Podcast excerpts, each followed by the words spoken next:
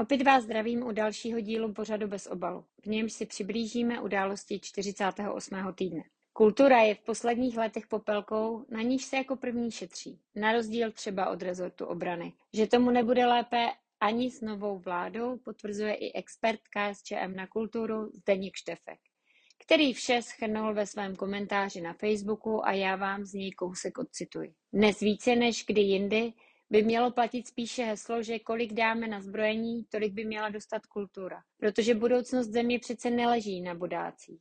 Úplně chybí ochrana českého jazyka a národní kultury. Velký význam je dán takzvané nezávislosti médií a zapojení Senátu. A to nejspíš proto, aby už v budoucnu nikdo nemohl českou televizi kritizovat v případě, že by čistě náhodou byla v příštích letech k nové vládě benevolentnější, než k vládě dosluhující. Budoucí vládu tak opět v první řadě zajímají mocenské hry a posilování vlastního vlivu. Ještě před nástupem do funkce a to místo toho, aby řešila, že pro velkou část obyvatel České republiky je kultura zcela nedostupná. A že na kulturu vážně nebude mít jen tak kde kdo, potvrzují slova ekonomického experta ODS Kopečka, kterého jsem už zmiňovala v jednom z předcházejících dílů bez obalu. Kompenzace za zrušené vánoční trhy totiž znamenají, že budoucí vláda již teď slevuje ze svého ambiciozního původního plánu snížit navrhovaný schodek státního rozpočtu až o 100 miliard. Bohužel se obávám, že další díry v rozpočtu nechá budoucí vláda místo progresivního zdanění znovu zaplatit ty, kteří dopady pandemie a nespomalujícího zdražování už teď pocitují nejvíc. Ostatně to, jak to budoucí vláda myslí s ochranou drobných podnikatelů proti moci miliardářů, znovu dokazuje i její personální složení. Na ministra zemědělství navrhovaný lidovec Zdeněk Nekula, totiž co by předseda představenstva podpůrného a garančního rolnického a lesnického fondu hájil v roce 2018 poskytnutí státní podpory ceřiným společnostem Agrofertu. A to navzdory tomu, že podpora byla určena pro malé a střední podniky. Ani dalšímu ministerskému kandidátovi se tedy nepodařilo usednout do křesla bez předchozí mediální kauzy budící pochybnosti o jeho kompetenci, až se mi zdá, jako by to bylo pro ministry v nadcházejícím Fialově kabinetu podmínkou. Pojďme ale na skok do zahraničí. Kancelářka Angela Merkel se rozloučila s úřadem kancléřky.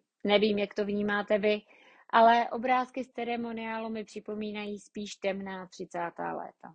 Na rozdíl od té doby se Německo dneska snaží ovládat Evropu skrze svou politickou sílu v EU, což se mimo jiné popsala v rozhovoru pro parlamentní listy, který najdete na mém Facebooku i webu. Mimochodem, cílem sociálních demokratů a zelených je vytvořit z EU jakési spojené státy evropské, což je pro mě i KSČM zcela nepřijatelné. Na druhou stranu jsou momenty, kde by se nastupující česká vláda mohla u svých kolegů v Německu inspirovat zejména v sociální oblasti. Nová minimální hodinová mzda bude nově 12 eur, tedy asi 300 korun za hodinu, pro každého pracujícího.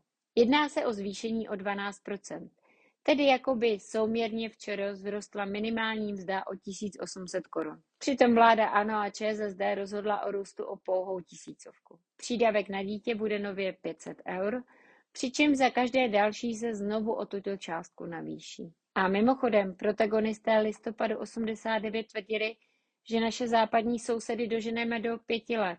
Po 32 letech jsme stále tam, kde jsme. Víte, že jsem zastánkyní hesla, že si má každý zamést nejdřív před vlastním Prahem. Bylo nedobrým zvykem české zahraniční politiky, že měřila různým metrem, ale také, že školila různé státy z toho, co mají na svém území dělat a jak.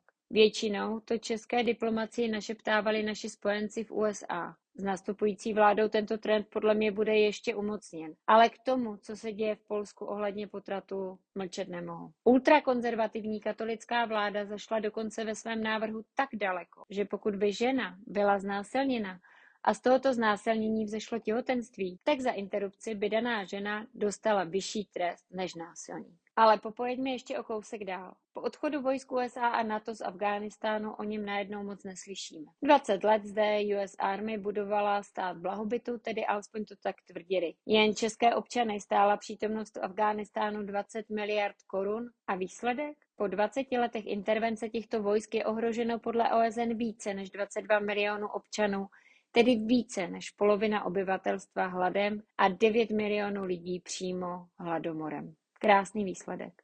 V USA i centrále NATO si mohl zatleskat. Tak to je pro dnešek vše a uvidíme se zase za týden u dalšího videa. Přeji vám hezké dny.